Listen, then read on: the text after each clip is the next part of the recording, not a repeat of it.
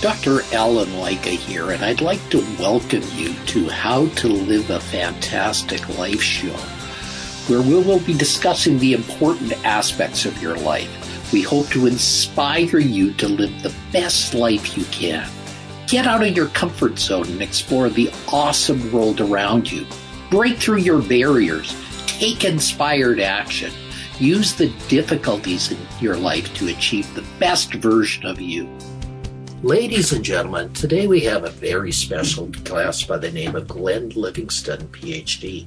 He's a veteran psychologist and was the longtime CEO of a multi million dollar consulting firm which has serviced several Fortune 500 clients in the food industry, you have seen him or his company's previous work, theories, and research in major periodicals like the New York Times, the Los Angeles Times, the Chicago Times, and a host of others.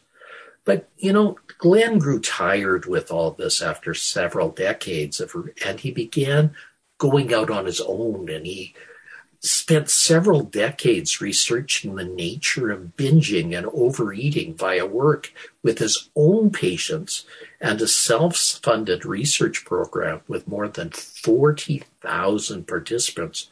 Most importantly, however, was his own personal journey out of obesity and food prison to a normal, healthy weight and a much more light-hearted relationship with food. Welcome, Glenn. Hi, nice to see you. I've been looking forward to this. Nice to see you. Tell me, when did your journey with food problems begin? Did that begin in childhood? Um, it probably did begin in my early childhood, but but formally, when I was 16 or 17 years old, I figured out that um, you know I'm 6'4", I'm modestly muscular, and if I worked out for two or three hours a day, I figured out I could eat anything I wanted to. So, you know, two pizzas, box of donuts, anything that wasn't nailed down, it was fair game. And I didn't think it was a problem. I felt like it was a, like Doug Graham says, kind of a superpower. But when I was 22, I was suddenly married and I was commuting two hours a day each way to graduate school and to see patients. And I was helping out with the business when I got back. And there was just, um, there was just no time. I mean, if I could work out a half hour a week, I was lucky but I, I, felt like the food had a hold on me, like it had a life of its own.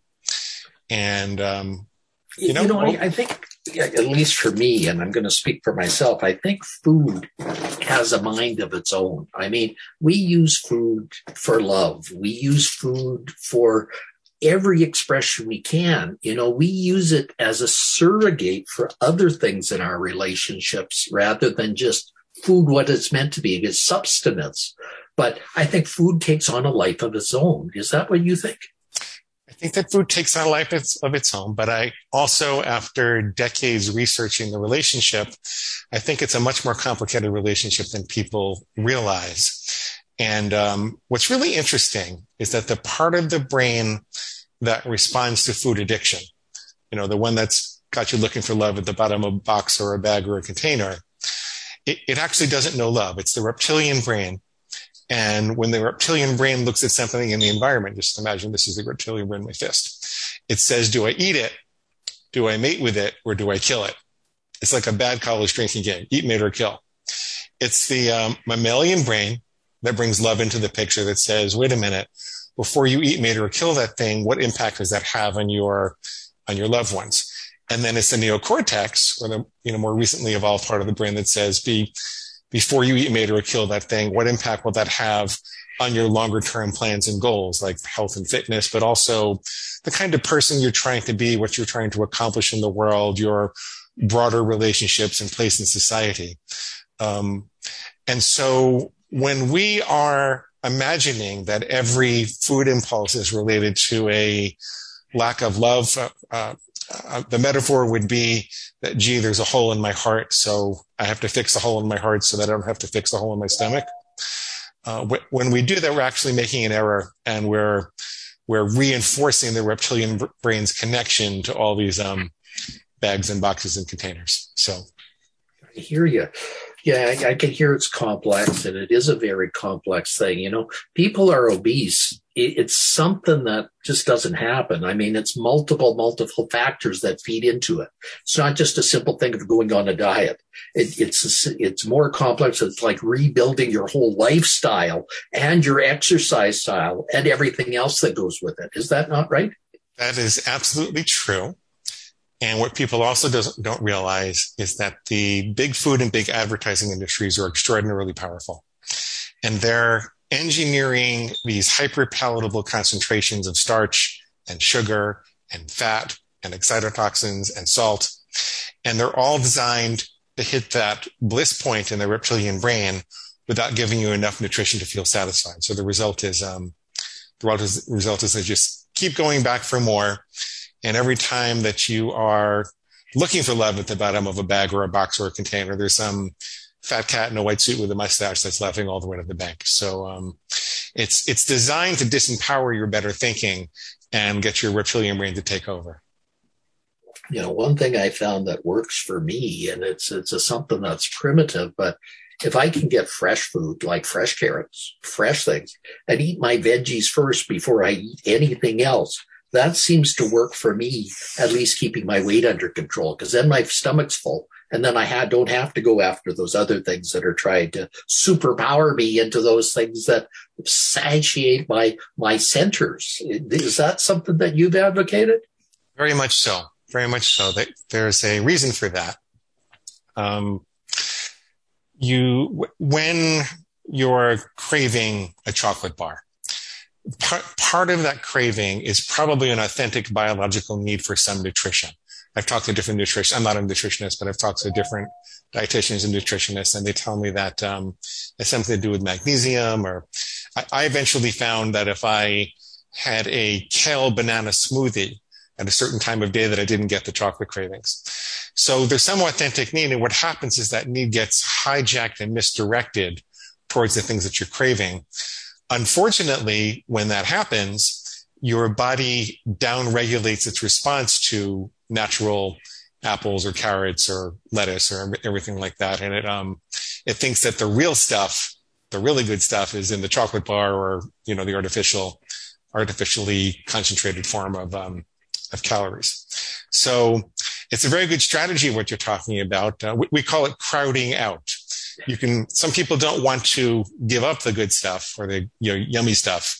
And so they crowd it out with healthy goodness. So if you start every day with a green smoothie or you have your salad and carrots and all those things with fiber, it's, it's not just that you are, don't have the volume in your stomach then to eat as much, but you, um, you are teaching your reptilian brain to focus on what nature really has to offer and get its nutrition there. So there's less of a craving for the, um, for the you know, and, and, the alternate, I also have found that if I eat something sweet in the morning, like a sweet roll or a sweet bun, it fuels my need for more sweets, and yeah. then I need more sweets throughout the day. Yeah, it, it destabilizes your blood sugar, so your the the high lasts about 18 minutes.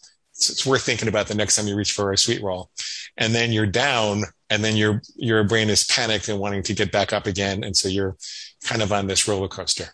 Whereas if you're having your carrots and lettuce and you know, natural foods that come with all the guar and pectin and other fibers that are just in the right package intended to help you digest the sugar within it, um, then you're really living on a more even keeled blood sugar world and you don't have the same level of craving.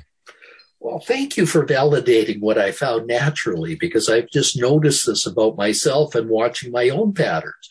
Yeah. And I think that's important. Now let's get into the stuff on binging that you've done because I think that's a big part of your research recently. And I think people need to know that. I think it's very important people need to know that. So let's talk about that for a while. Well, what we've discovered is that you have to simplify things. Um, personally, I had to stop thinking about loving myself thin because when I was staring at a chocolate bar at Starbucks and I say, Oh, I must need more love. It was real easy then to say, Oh, you know, poor me. I could really use some chocolate now. And it just seemed like it made the whole thing worse.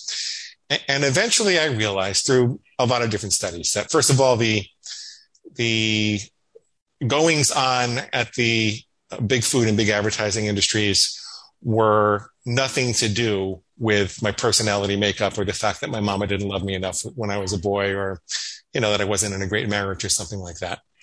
Um, and secondly, when I looked at the statistics on addiction treatment, the, the, the thing that was working was this thing called rational recovery. And I, I are you okay? Are you all right? Yeah, I'm okay. okay. Just choked. Okay.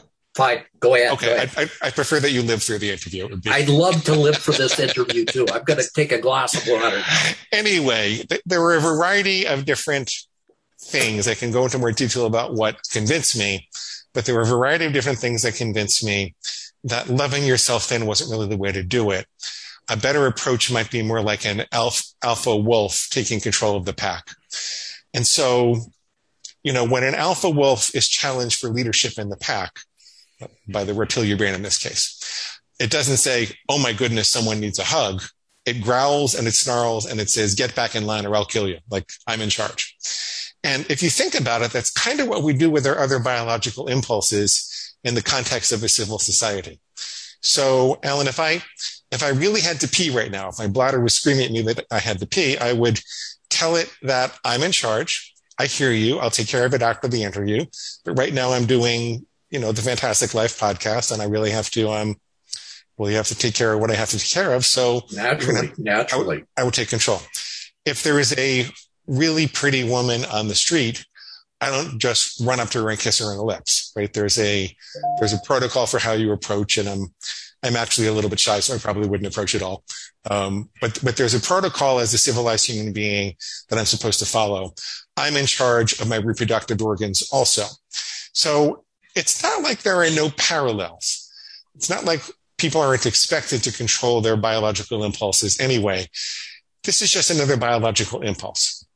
So what I've discovered is that the impulse is really driven from the primitive brain, from the reptilian brain, the part of our mind that's responsible for fight or flight or uh, freeze or feast or famine, most relevantly, that perceives an emergency in the environment and overrides the neocortex and the upper brain to say, you really need to get calories right now.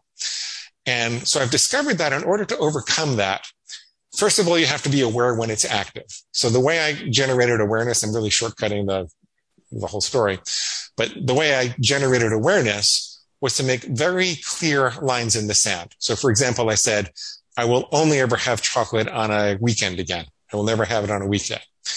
And that way, when I heard a uh, little voice in my head that said, you know what, Glenn, you worked out hard enough. And even though it's a Wednesday, you're, you're not going to gain any, any weight. You can just start again tomorrow. It's just as easy. Go ahead and get the chocolate bar. I would say, wait a minute. That's, that's an impulse to cross the line. My reptilian brain is active. Um, call it my food monster. I used to call it my inner pig and I got in trouble with a lot of women for that. um, but that's, that's what it's called in the book. Um, and, and, when I called it my inner pig, I said, well, my, my pig is squealing for pig slop because chocolate on a Wednesday is pig slop. I don't eat pig slop. I don't live farm and almost tell me what to do. So the first thing you have to do is wake up. Then you need to switch nervous systems. You're, you've got an activation of the sympathetic nervous system, which is what the reptilian brain is involved in, preparing to take care of an emergency. And you want to move that to the parasympathetic nervous system, which is the part of us that says, things are okay. We can rest and digest and think about things. We don't have to take any immediate action. And there are two ways you can do that. First of all, you can take what's called the 7-Eleven breath. Learn that from Laurie Hammond. If you breathe in for a count of seven and out for a count of 11, you're, and you do that a couple of times slowly, you're signaling your brain that there's no emergency here. Because if there was an emergency, you'd be breathing in a lot more than you're breathing out. You're getting as much oxygen as you could. You wouldn't have time to breathe out for a count of 11. So you're telling your nervous system that it's okay to rest and digest and take it easy. Cool. Then if you carry around a piece of paper or a smartphone so you can write down exactly what your pig is saying or your food meister or whatever you want to call it. Um, that's, you know, it's go ahead. You worked out hard enough. All the things we talked about. If you write that down um, not in your head, but you know, on paper or on your smartphone in words, then writing is a upper brain activity, whereas you know, binging is a lower brain activity. So that further takes you out of the lower brain. And then you look at what you've written and you say, where is the lie in this reasoning? So the pig says, you've worked out hard enough, you won't gain any weight, and it's just as easy to start tomorrow. Well, the lie in that is, I might not gain any weight, but it's actually harder to start tomorrow because if you have a craving and you reinforce that craving by indulging in it, you've actually reinforced the connection between the craving and the action, and it's going to be harder to stop tomorrow. You've also reinforced the thought.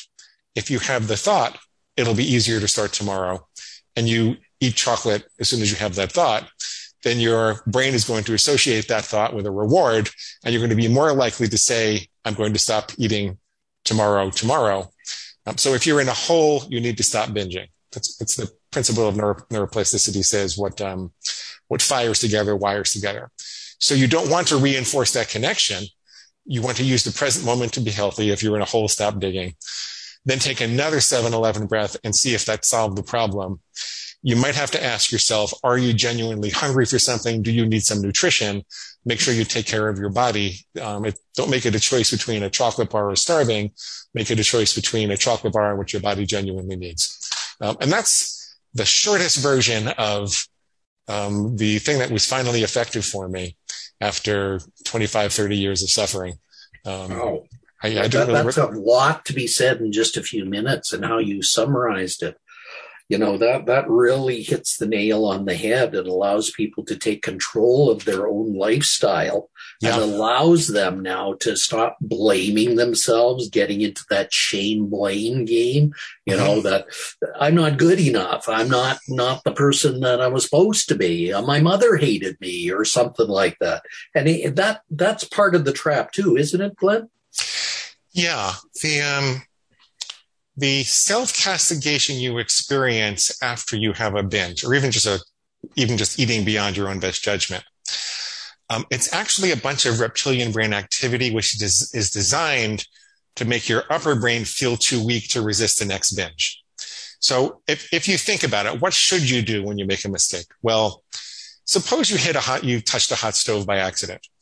Are you supposed to say, Oh my God, I'm a pathetic hot stove toucher. I should just put the rest of my hand down on the stove. Absolutely not. What you're supposed to do is feel a little bit of pain for a moment so you know where the stove is, figure out how you're going to avoid touching it in the future, and then let it go. Psychologically, if you make a mistake and you don't hit the bullseye, you're supposed to say, okay, I feel a little bit of guilt and shame, which is appropriate.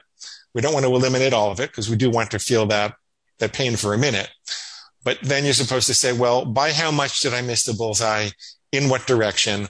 What do I need to do differently to aim better next time? And then you let it go. And then you stare at the um, target and you, you aim with perfection again. Uh, so yeah, yeah. So that self castigation is, um, a very, very pernicious mental cycle. And you get rid of it by recognizing that it's just designed to get you to binge more. And you will find, if you, if you take nothing else away from this interview, that if you refuse to yell at yourself, you'll find it very difficult to keep binging. Yes, exactly. Very, very, very good. Uh, is there a healthy diet that you would recommend for people? Uh, something that doesn't self-flagellate or binge or things like that, but a diet that might help people get to their goals. Hmm. So I, I, am not a medical doctor or a dietitian, so I'm not really qualified to tell you what diet to eat, but I, I've seen over a thousand clients and I kind of know which people do better and which don't. Um, I, I personally eat a whole foods plant-based diet. I'm more towards the raw side. And I find that that has a deeper set of, um, you know, nutritional com- completeness and it's easier to stay full and it's it's been the easiest diet for me personally to to stay full on. Uh, but the way that I start people on this, by the way, is not to just adopt a whole diet. As a matter of fact, I tell them, let's not focus on weight loss at all. What I want you to do is come up with one simple rule, something that you could and would do that doesn't feel too onerous, but is um, something that would definitely point you in the right direction have an, and have an impact. And people come up with anything. It could be, I'll never go back for seconds again. I knew this truck driver lost 150 pounds by eating at fast food restaurants, but never going for seconds. That's how it started anyway. It could be, I'm never going to eat in front of a screen again, or I'm only going to have bread once a week at a restaurant, no more than two servings. um, or I'm not going to eat in front of, I'm not going to eat in the car again. One simple rule, and the limit is your imagination. Make it a fairly low bar because a lot of the times if people are constantly overriding their own best judgment or binge eating, then they feel kind of hopeless and powerless and defeated. And you want to show your food monster. You want to show your reptilian brain that you're the boss. So you want to have an experience of winning, even if you don't lose weight for a couple of weeks. And then you can add more rules to help you lose weight later on. I get it. I get it. So in summary, and maybe you can summarize it in a few sentences or so, what would be your advice for people to have a fantastic life with food rather than a bad life with food? So there are two quotes I would put together. One is from Jim Rohn. Um, the other is from Peter McWilliams. Jim Rohn said that a life of discipline is better than a life of regret.